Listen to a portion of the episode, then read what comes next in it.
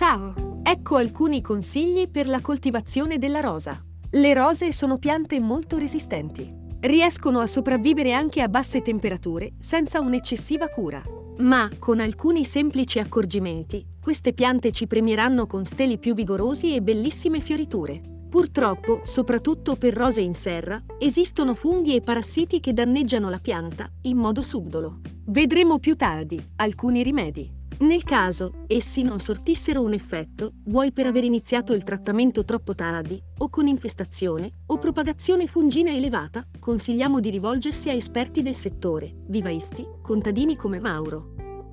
Email fiori.verdi.mauro-gmail.com la piantagione della rosa è preferibile farla se in piena terra, un po' prima del risveglio primaverile, con piante cosiddette a barbatella, ovvero con radici già sviluppate. Le rose in piena terra hanno bisogno di un terriccio universale, mescolato alla terra già presente, togliendo il più possibile sassi e erbacce. A questo terriccio, che sarà soprattutto messo intorno alla giovani radici, è utile unire della cornundia o concime azotato naturale, di provenienza animale, a grana fine, che, marcendo, fornirà il primo substrato necessario per i batteri preposti per la trasformazione nel terreno.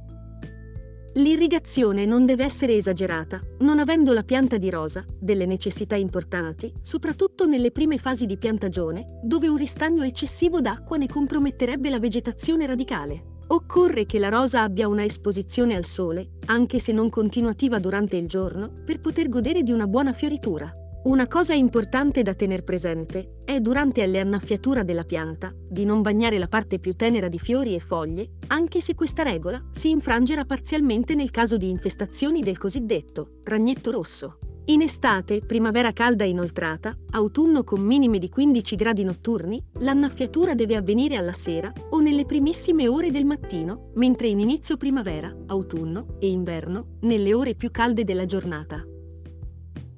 Un aspetto da tener presente è la regola base della potatura.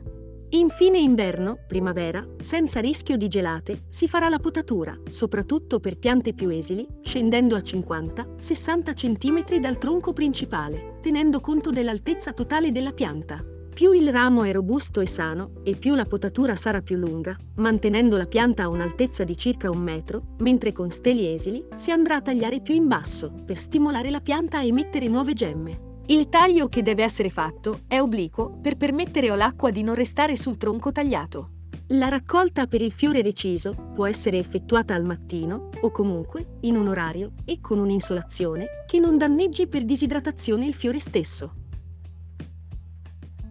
I parassiti animali e fungini sono numerosi e i principali sono per quello che riguarda i funghi, l'oidio, ovvero una polverina biancastra che sarà presente sopra e sotto la foglia sino a arrivare a un'infestazione del fiore e del fusto.